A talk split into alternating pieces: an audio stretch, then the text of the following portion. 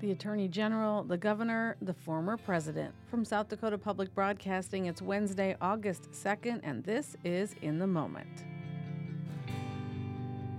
Coming up this hour, the week's top political headlines in the state intersect with the top political headlines in the nation. Tom Dempster and Jonathan Ellis are with us. We'll talk about a visit from the former president who happens to be facing fresh charges. We'll also look at Attorney General Jackley's call for a state legislator to return COVID money. We'll hear about the shifting of services in Sioux Falls to what's known as the Empower Campus. Can you stop watering your lawn now? Eric Helland is with us for a look at dormancy this August, plus software to help you build a better band concert. That's coming later in the hour. We're broadcasting live today from SDPB's Kirby Family Studio in Sioux Falls. I'm Lori Walsh. You're in the moment.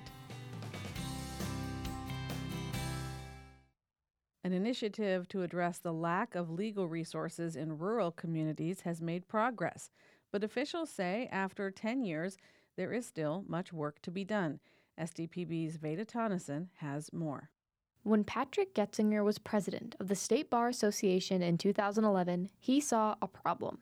He noticed the Main Street attorney in rural South Dakota was becoming an endangered species. A goal of my term as State Bar president was to address the need for access to justice in rural communities and address the emptying out of law offices on Main Street, rural America, and having no replacements for the country lawyer, the Main Street lawyer. So, Getzinger founded the Rural Attorney Recruitment Program. The project is part of an initiative to stabilize the population of rural lawyers. The program pairs qualifying attorneys at any point in their career with underserved counties for a 5-year contract. The attorneys provide legal aid to rural areas. In return, they receive compensation that roughly matches the cost of their law school tuition. Bob Morris is the chair of the Project Rural Practice Task Force. He says South Dakota Supreme Court Chief Justice David Gilbertson was one of the first people to start advocating for the rural lawyer. What he was seeing was a creation of legal deserts in South Dakota, where there were either no lawyers in certain counties, one lawyer in certain counties, or just two lawyers in certain counties. And what he had also identified was 65% of the lawyers in South Dakota were essentially in 5 communities, Rapid City, Sioux Falls, Pierre, Brookings, and Aberdeen. Since so many lawyers gravitate to larger cities, many retiring rural lawyers struggle to find successors for their practice. Looking back on his early days practicing law, Getzinger remembers watching that happen in his rural hometown of Martin, South Dakota. In the end, there was just one lawyer left in town, approaching retirement with no successor in sight. The program's goal is for the recruited lawyers to continue working in their assigned community and then take over for retiring attorneys. Practicing law in small towns doesn't appeal to everyone. Morris says many aspiring lawyers wonder how to find professional success in an isolated area. And the first question is, well, if I'm a rural lawyer, will people think I'm not a very good lawyer, that I ended up here because I wasn't good enough for an urban law firm? Will I be able to make a living?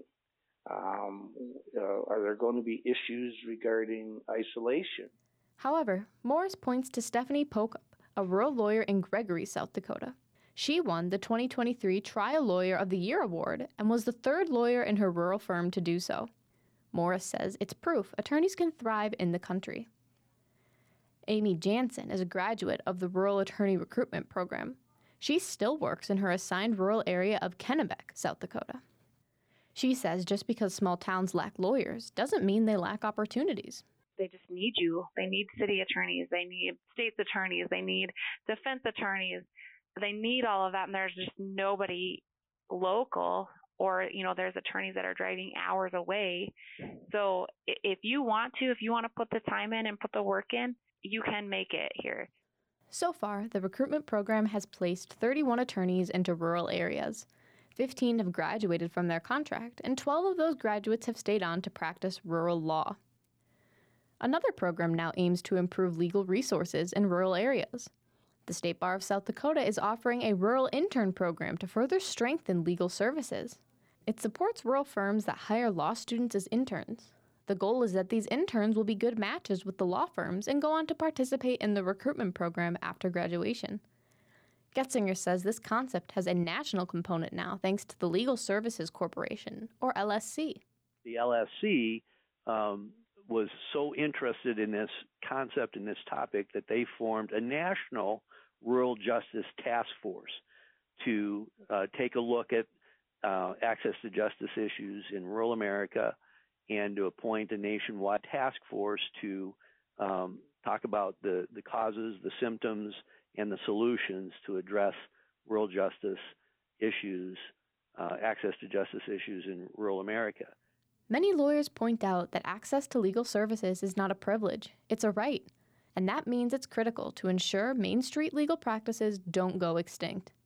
I'm SDPB's Veda Tonneson. You're listening to In the Moment on South Dakota Public Broadcasting. I'm Lori Walsh. Well, nestled between East 10th Street and East 8th Street in Sioux Falls is the Empower Campus, and that campus houses a variety of services for the Sioux Falls region. One of the tenants is moving programs around a bit on the campus at the end of the month. Stacy Jones is CEO of the Boys and Girls Clubs of the Sioux Empire, and she is with me in the Kirby Family Studio with an update. Stacy, so nice to see you. It is always nice to see you. Thank you for having me. You are just doing good work in the world. Mm-hmm. Tell us a little bit about Boys and Girls Clubs, first of all, so people can ground themselves in that conversation. Then we'll talk about how things are shifting or moving. Yeah, we got a lot of exciting things happening. So the Boys and Girls Clubs has been in this community for 65, 66 years. So it's a long-standing a part of this community. It's a nonprofit, and we serve youth. Our goal is really to nurture and enrich and educate young lives. And we serve young people all the way from 4 weeks up to age 18. So we have a variety of different programs that we offer them, everything from early learning in our child care settings to summer care and after-school care for those K-5 kiddos. And then what we'll talk about a little bit more today is our middle school and high school program.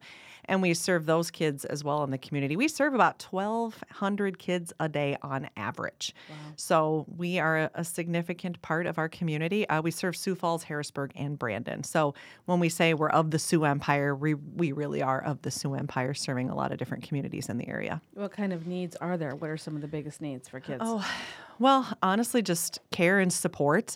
Mm-hmm. We do a lot. It depends on the age, right? It depends on the age. Right. So in the early learning, we have creative curriculum and do a lot of educating with them. It's not just babysitting. It's not just daycare. It's childcare, and it's education at that age, getting those young people prepared and to enter, kindergarten, really getting them ready for that next step.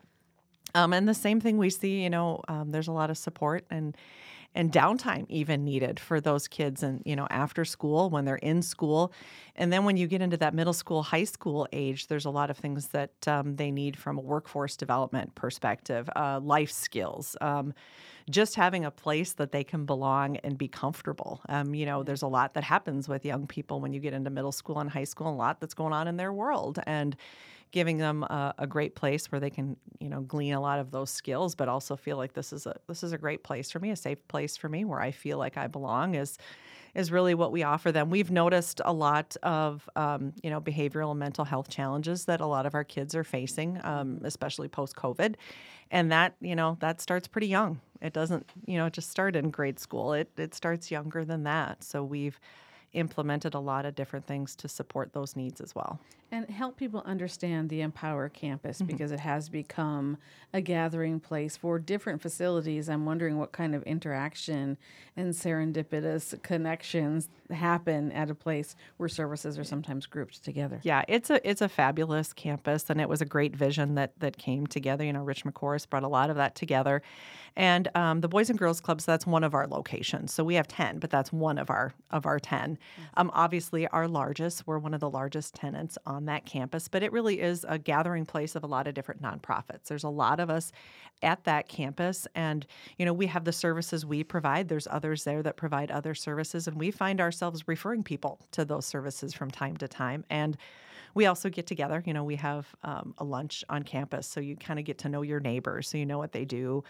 That's really grown next door. You know, there's been a lot of growth and opportunity there with the facility, the former Children's Inn, that new facility is there as well. The Furniture Mission will be moving in next door. So that whole area is really becoming a great resource for our community. All right. So what is changing with the programs that you have now in regards to that location? Yes. Extremely exciting. There's a lot that's happening in the Sioux Falls community as far as after school care. So there are 4 different nonprofits that are partnering with the Sioux Falls School District to provide after school care at the elementary school. So it's called the Community Learning Center model. There's a whole host of different opportunities that we'll hear more about over time that happen with, you know, middle school and high school as well. But related to the elementary school, 4 of us nonprofits are going to be taking the kids that we've already been serving, a lot of us on our own locations, and for us at our Empower Campus.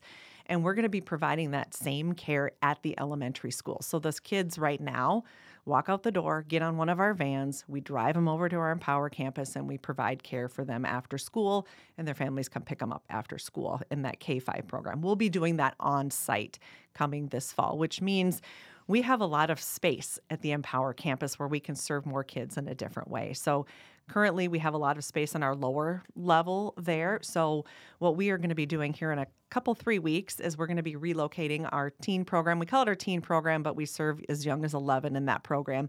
And we're going to relocate it over to the Empower Campus and expand it. We're going to be able to about double in size and the facility size. Yeah. What sort of services will be available for 11 and up then? Yeah, it's a great program. It's been operating very, very successfully. We've been very grateful to have a partnership with the YMCA downtown to utilize some of their space for some of the programming we've been able to provide. Again, it's kind of our middle school and high school program starts at about, we take some 11-year-olds because 6th graders do have some 11-year-olds.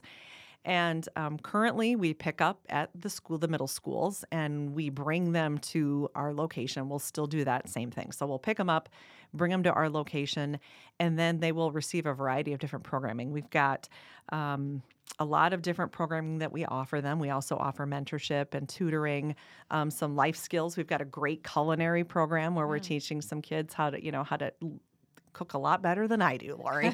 You know, they are very talented young people, but they're doing a lot of community involvement there as well. These young people are getting out and volunteering for other nonprofits, so Feeding South Dakota and The Banquet, and really being involved in our community. We feed them and we give them a ride home. And it's a fantastic program that, you know, has really expanded and grown. And so we're able to scale this to a whole new level with a little bit more dedicated space for them at the Empower Campus that we didn't have before. Yeah. Tell me a little bit about the opportunities for taking kids and teaching them a skill and then saying before long you could be helping other people. This continuum of we help ourselves, we help each other, you know, meet your friends here after school, but then, by the way, there are other needs in our community. Yeah. That's just really rich, I think. Yeah, it has been fantastic. And I was just talking with our teen director before I came over here, and he was telling me about one of the young people. He's a high school student and has been in our program and is just flourishing. We just hired him. So we're able to bring him into one of our other programs and bring him on board. Another young lady, she's got a real knack for art and wants to expand that. And we're able to help connect her with some of those resources and really help her hone some of those skills even beyond what she's getting in school, right? And connect her with some community partners, Boys and Girls Club of America, and anybody we can do to help her flourish. But what these kids are learning is a lot how they can connect with their community. So this young lady who's interested in art, she's actually very interested in doing something for the homeless in the community as well. And she's got a tough life. And for her to think of someone else says a lot about her as an individual, and we're grateful that we can help her too. So, Stacy, how many times have I had a conversation on this show? I'm thinking, you don't know because you probably don't listen to everything, but about keeping our best and brightest engaged in the communities that they're from, whether that's a rural South Dakota community or one of our cities. And usually that's a conversation about college. And, they go elsewhere for college, or they graduate from college and they go elsewhere to be a teacher, to be a lawyer, what have you. But here's a conversation about keeping our best and brightest. and defining that in a way that says they're right here, and it might not necessarily be a college conversation. It can be a high school conversation, and it can be about somebody who already has some difficulties turning around and saying, this is what I want to do, you know, right now. And I want to do it here in this community. They're making an impact. I mean, we've been participating in the community table talks where we bring our young people and their voices are heard. And we've heard from a lot of different participants how much they appreciate hearing from the young people. And my gosh, it is amazing watching these young people use their voices, right? Speak up of what they need for the community, what they see, and how they feel they can impact the community. It's been a really remarkable experience for them. So what kind of volunteers and community support do you need for Boys and Girls Club? Well, obviously, like any nonprofit, you know, funding is always something that we look for. I think as we continue to expand this at our Empower campus, we're really looking for some unique things that we can do there. And once we get moved in, and we're really letting the kids kind of help shape the space too. I shouldn't call them kids because they're middle school and high schoolers, the young people. We're going to really let them help shape that space. And I think there'll be some really unique opportunities for us to partner with different people in the community to kind of help us shape that space. We've been working for about a year now with Vanguard Hospitality, for example, and they come in and teach that culinary class, and we're going to partner with them to come help us say, okay, we're going to expand that culinary program. What do we need? What can we we've been able to secure some grant funding to be able to go out and purchase some different things to help expand that culinary program. Yeah. So we partner with them to come in as a resource and say, okay, you could really use this, this, this, and this is going to help us expand that programming. So we'll be doing that in a lot of different areas, whether it's culinary or in the tech space. We're looking at a lot of different things we can do for workforce development. That's really becoming a key thing at a much, much younger age, and everything from virtual reality goggles to different experiences and different instructors that we can bring in to work with these kids, young people, and to really help them, you know, see the possibilities, because I'm sure you can remember being young. Mm-hmm. You didn't know necessarily what was out there, you know, what opportunities might fit you well, and just kind of giving them some of those opportunities to experience things. All right, open house in mid-September. We'll put some links up on our website for folks. Stacy Jones is CEO of the Boys and Girls Clubs of the Sioux Empire. Thank you so much for stopping by. We appreciate it. Nice to see you. Absolutely nice to see you as well, and thanks for having me. And we really, you know, we invite the community to come out when we get that event set up in September. It'll be great to see this new space. All right, mm-hmm. Dakota Political Junkies are up next on listener-supported SDPB Radio.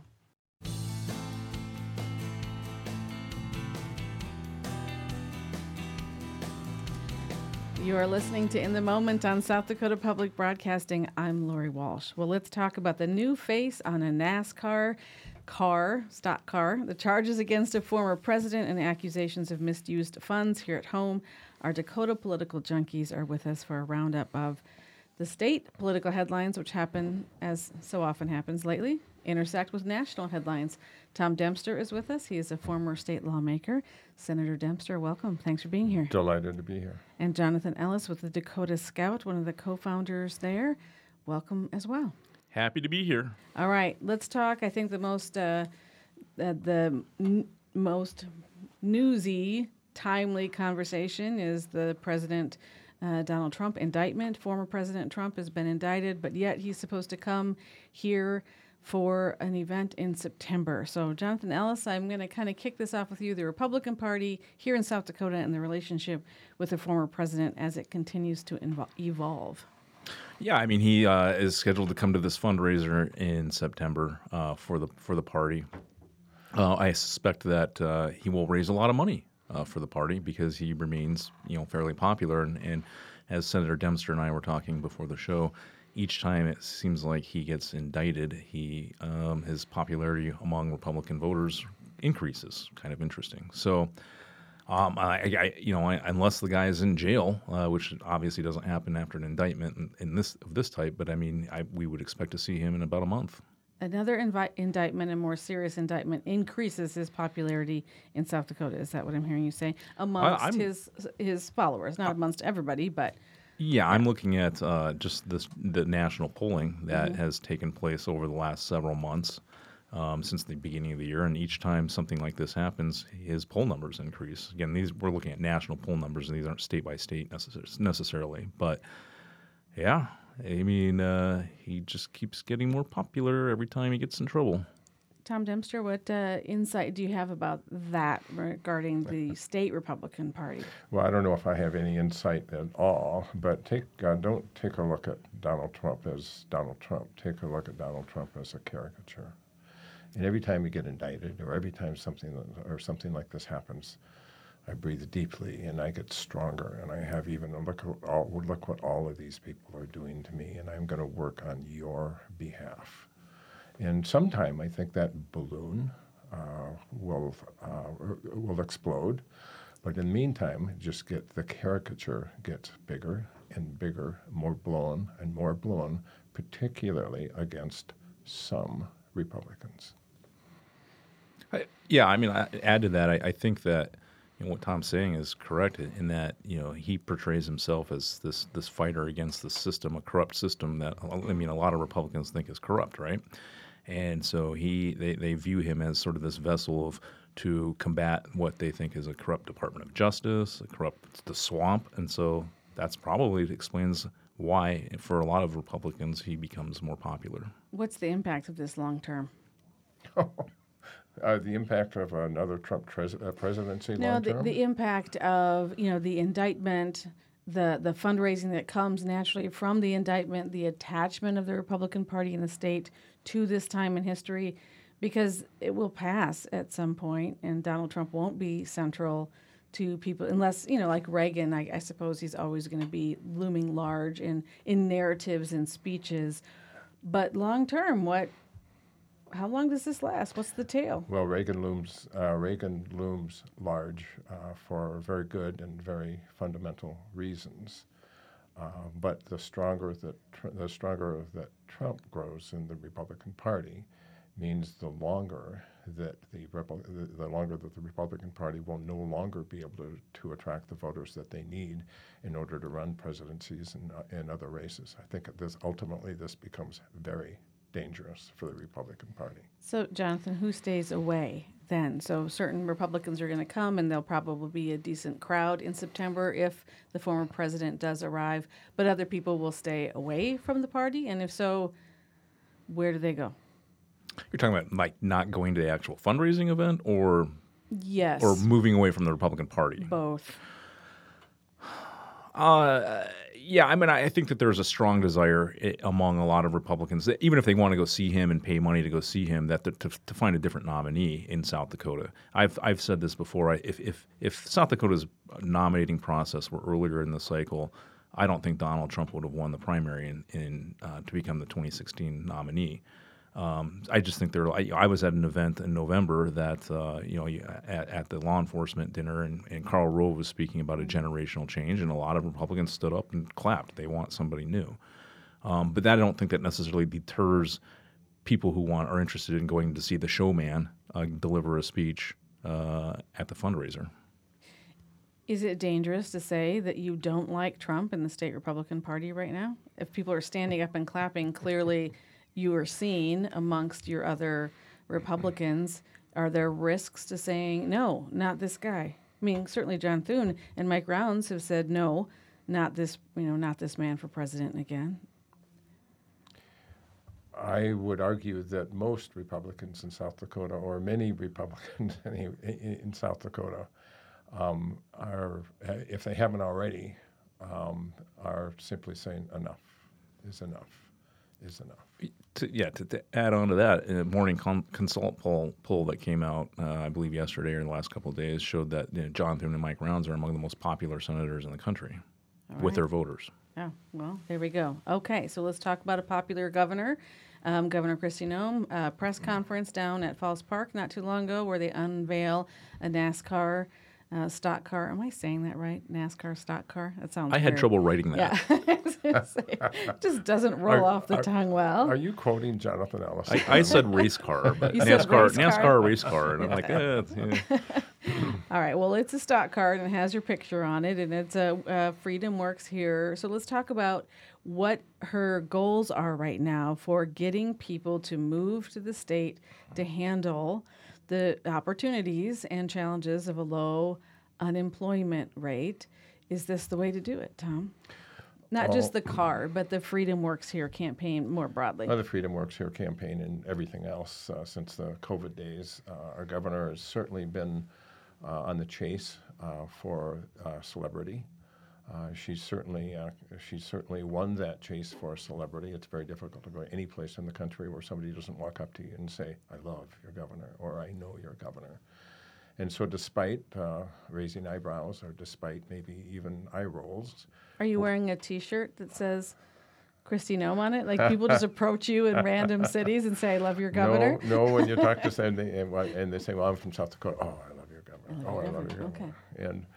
And, but you must admit, despite eye rolls sometimes, despite raising of eyebrows sometimes, in this ever pursuit of national celebrity, it appears to be effective in terms of bringing people to South Dakota and attracting workers that South Dakota needs. Yeah. So, Jonathan, what have your thoughts been about the Freedom Works Here campaign as in its entirety? Yeah. In its entirety, I've heard some pretty positive reviews of it, that it's clever, that it's creative, that it's done a nice and of course, and I want to clarify, I don't know that the stock car had her face on it. I think it did for the press conference, but I don't think the one actually running in the race does.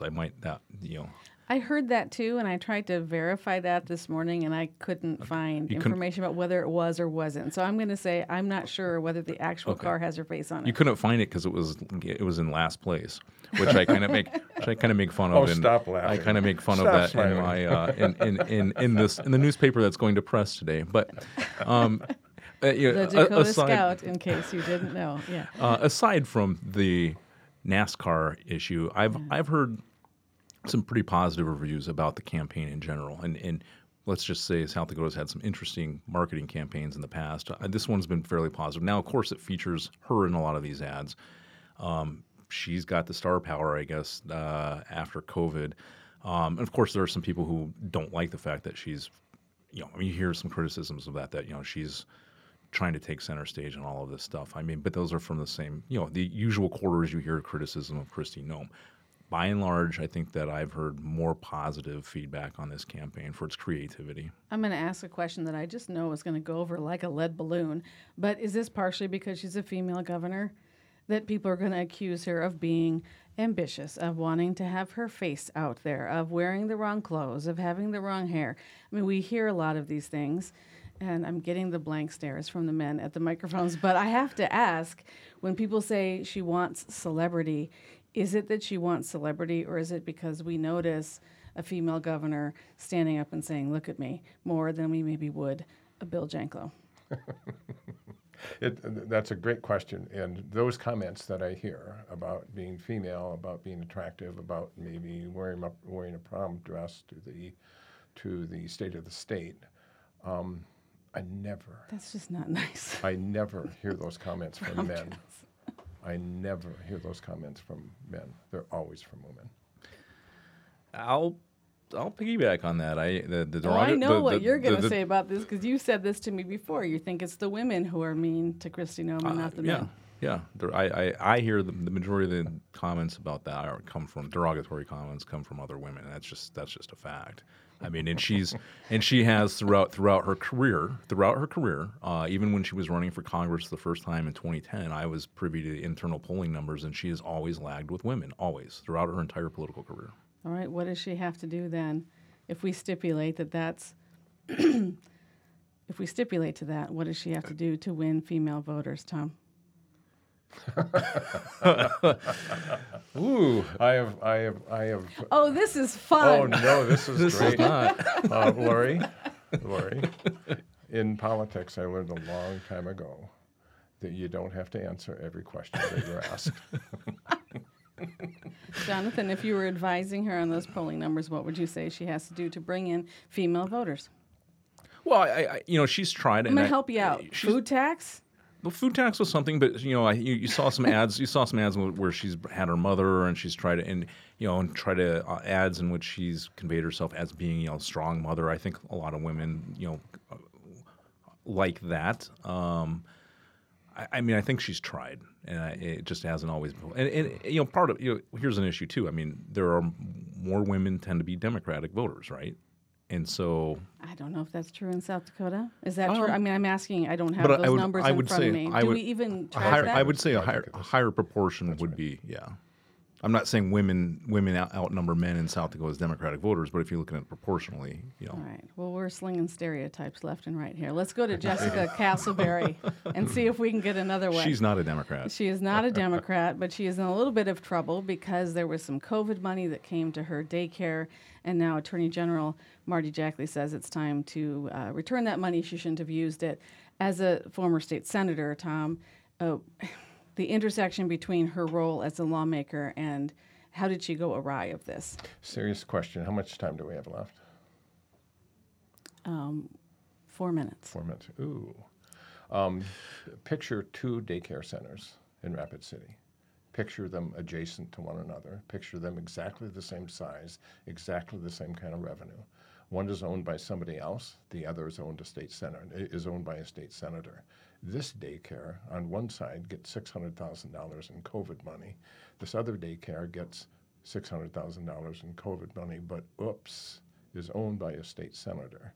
This is a conversation about increased scrutiny, fair enough, increased jeopardy if you're foolish enough to run for public office, and all of a sudden something that's going to cost you $600,000 as of your desire to serve the public interest.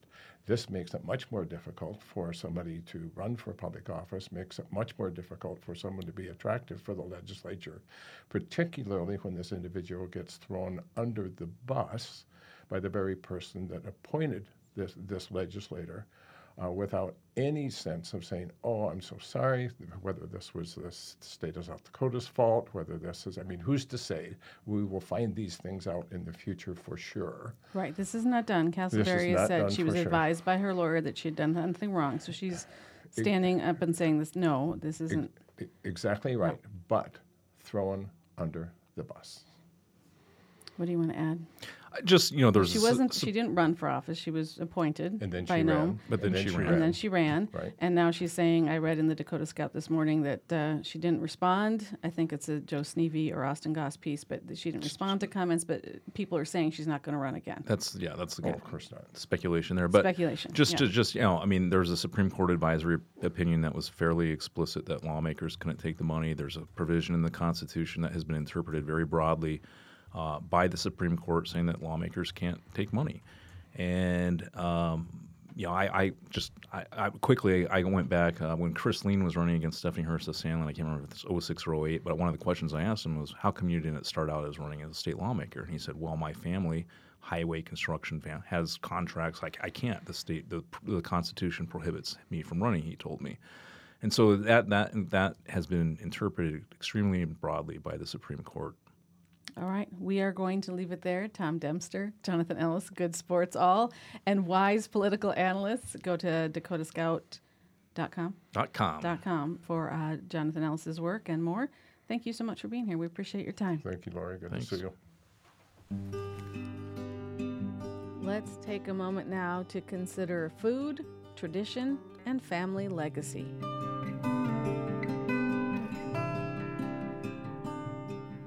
It's one thing to eat meat, but it is another thing altogether to know exactly where your meat comes from and to participate in its harvest. On July 21st, a group of students and teachers from Proctor Academy in Andover, New Hampshire, took part in a buffalo harvest in the Rosebud Indian Reservation. They learned about the process firsthand. Today, we hear from one of those students, Yomni Whitehat. He's born and raised in the reservation and not only attends the school in New Hampshire, but he has a special family legacy there as well. My name is Yomni Whitehat. I'm 17 years old, and I've lived on the Rosebud Indian Reservation my whole life. Today, I'm at my family's Sundance, the Hollowhorn Bear Sundance in West St. Francis, South Dakota. And this morning, we actually just harvested a buffalo. We had a school group, a service trip with Proctor Academy. It is a private high school, boarding high school in Andover, New Hampshire.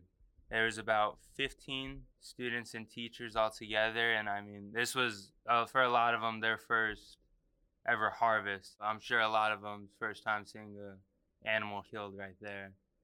And so for them, it was a big moment, I'd say, and I hope they enjoyed it. I hope they learned a lot.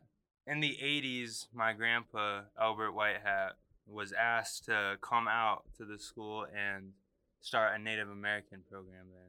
Through that, we've built this family relationship. I've had a couple aunts go to school there.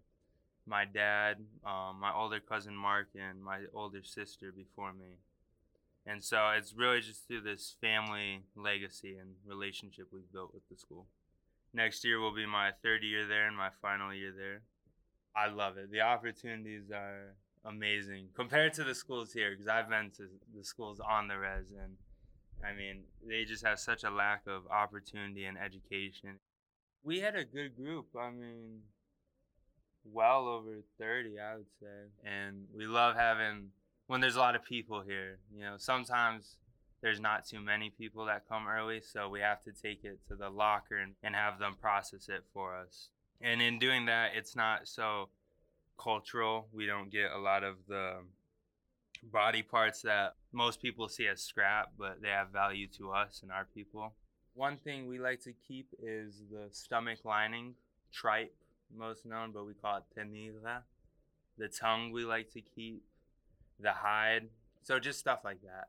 And for us to be able to go out and be with the buffalo for multiple hours and wait for that one to present itself to us, for us to take, it's just so deep. And for us to process it and to be able to use all of it as best as we can. All this meat will be used at our Sundance, and it's going to feed, I mean, hundreds of people. It's just that value of it and really appreciating all parts of the animal.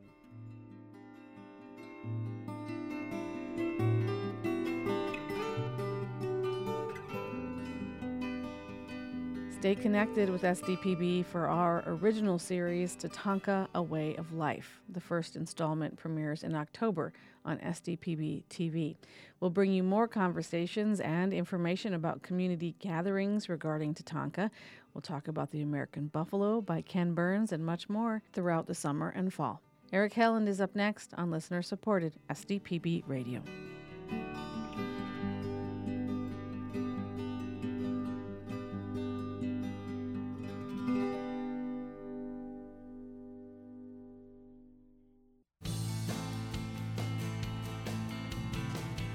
You're listening to In the Moment on South Dakota Public Broadcasting. I'm Lori Walsh. Well, if you have a green thumb, use it now to turn up your radio, because Eric Helland is with me in the Kirby Family Studio for another gardening and growing conversation.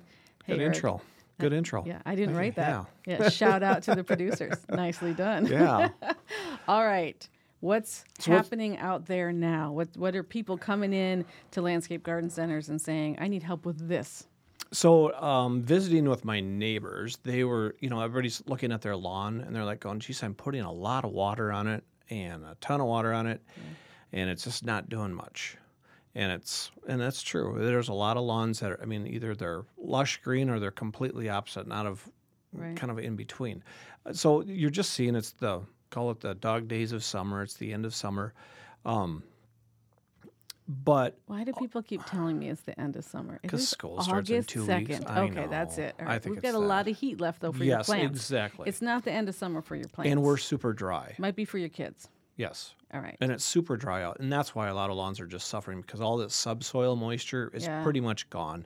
So you're trying to water everything from the top down, and it barely gets down there. And then it's so hot during the day that it uses up everything. So then grass and turf and plants in general just start to kind of go into this mode where, well, I'm just going to start shutting down and just sustaining and not really growing. Okay. So that's what people are going to be seeing a lot when there's a lot of drought. But now if you go over West River is completely, I mean, they're getting thick rain today, and they're still lush green. Yeah, just lush green.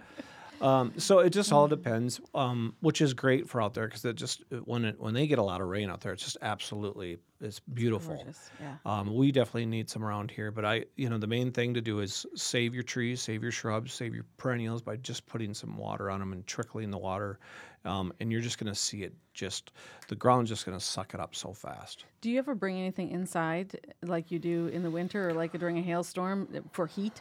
Do you ever bring like a container? No, don't do that. That'll actually be worse for it because then they get all cold. Yep. Well, they're acclimated. So all plants are acclimated. And then the other thing is you'll bring stuff in and that stresses them out. Okay. Keep things, a lot of times you're better off just leaving everything as is.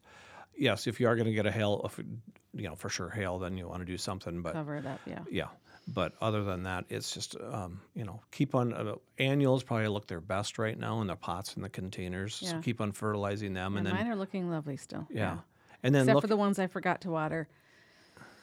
Yeah, they're going to come back. They let me know. I don't know. We'll see today when I get home. Yeah. The morning I was like, oops, sorry. Yeah, I forgot you.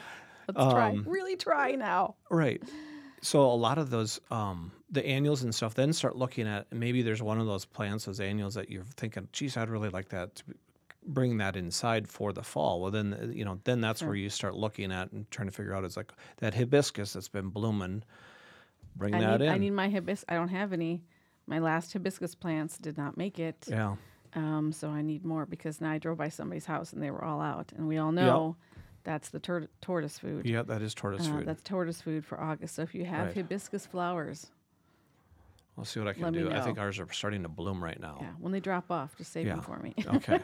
They might be a little bit mushy by that time. I need to get my own plant is what I need to do and make that happen. Yep. When do you let the lawn just go dormant? If you just cannot handle watering and you're not seeing any progress, go ahead and just let her shut itself down. Hopefully we do get some showers. The other thing is just don't mow. Stop mowing because that really cuts. You'll start to see footprints. You'll see your tracks from the mowers, the riding lawnmowers, push mowers, and all of that stuff. And you'll be able to even see that when you're walking on it, the grass is gray. It shows your footprints, and that's a good sign of it not having enough water. Okay. Is when you're starting to see the footprints because the grass doesn't bounce back. It just kind of lays flat. And then it starts to break down at the right at the surface, right at the where it goes into the ground, and then that damages the grass too. And so it's kind of a vicious circle. But, yeah, lots and lots of water. It's just that's what it's taking right now. All right. Eric Helland, keep things green. With Landscape Garden Center. You can find all the gardening and growing videos on our website at sdpb.org. Thank you for stopping by, as always. Thank you.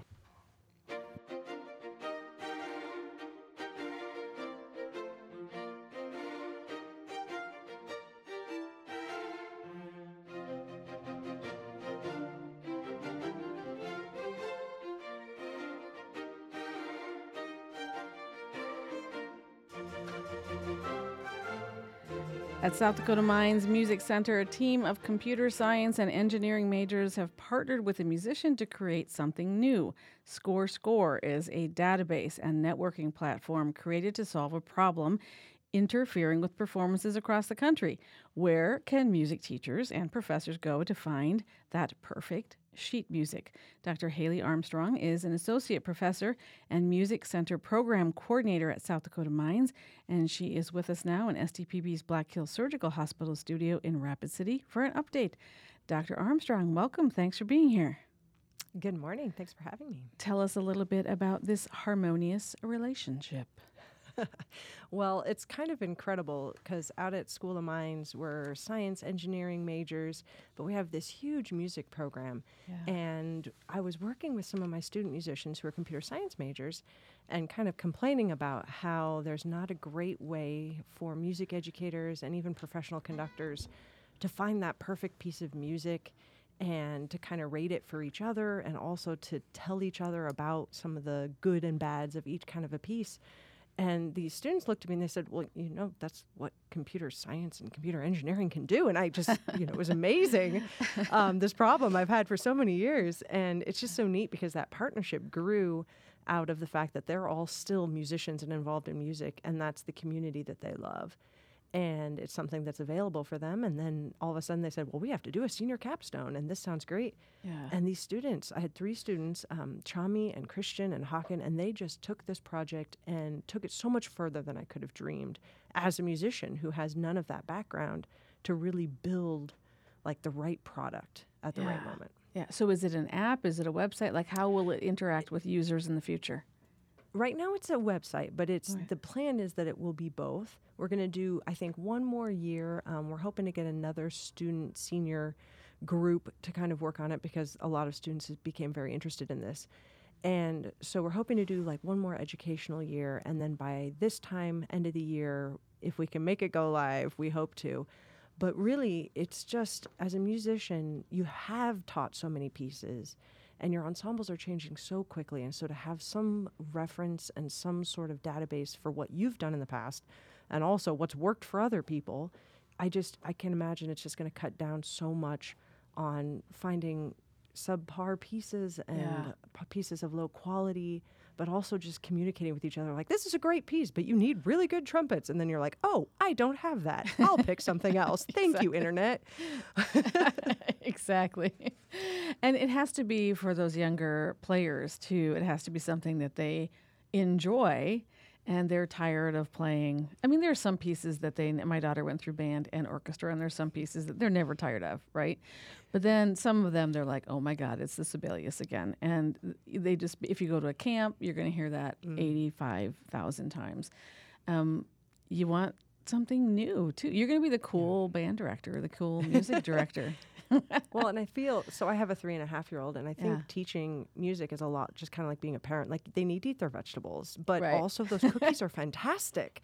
And so, but you want it to be like the best high quality cookie you can to keep them excited and interested. And so you're right to be able to have those conversations about, hey, this is new. And also for us, finding diverse and local composers that you might not find on a big publishing platform. Yeah. And so all of a sudden your friend, just down the street has this great idea, but you've never connected about it. And then you can let the whole world know about it instead. So I just hope it opens up a lot of those conversations. Yeah. Oh, hi. This is written by the Haig brothers in South Dakota composers, and it's going to be perfect for your program. Talk about the networking aspect of this, the connections between the searchers or the users.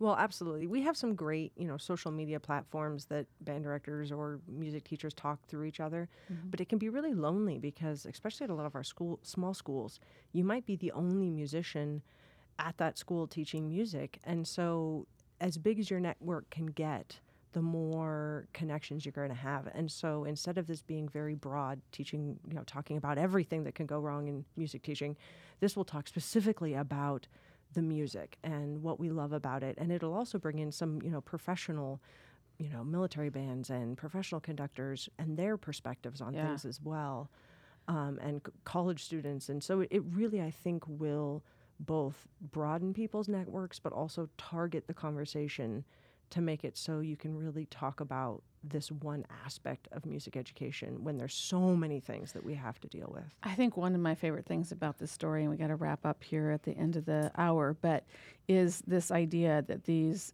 computer science people, sometimes you think music is something you have to move away from unless you're going to be a professional musician, but it can be part of a lifelong passion, and it can also be a business, because you can be a musician and a computer science professional or an engineer or what have you as well. And that's kind of one of the great things about that program at Mines. So thank you. And that's why we're so lucky, because our, they do support the arts at Mines, and it, it makes the students smarter and stronger. We always say that music education, but I think we don't forget that the science also makes the music better. There's patterns and there's math there. And so they're extremely talented and still love the art of music. And it's an amazing place to work. I love that. Haley Armstrong, Associate Professor and Music Center Program Coordinator at South Dakota Mines. Professor Armstrong, thank you so much. Thanks for having me. And thank you so much for listening. That is our show for today. We hope that it served you. From all of us at South Dakota Public Broadcasting, I'm Lori Walsh. Jackie Hendry steps in for me tomorrow to host, and we all thank you for listening.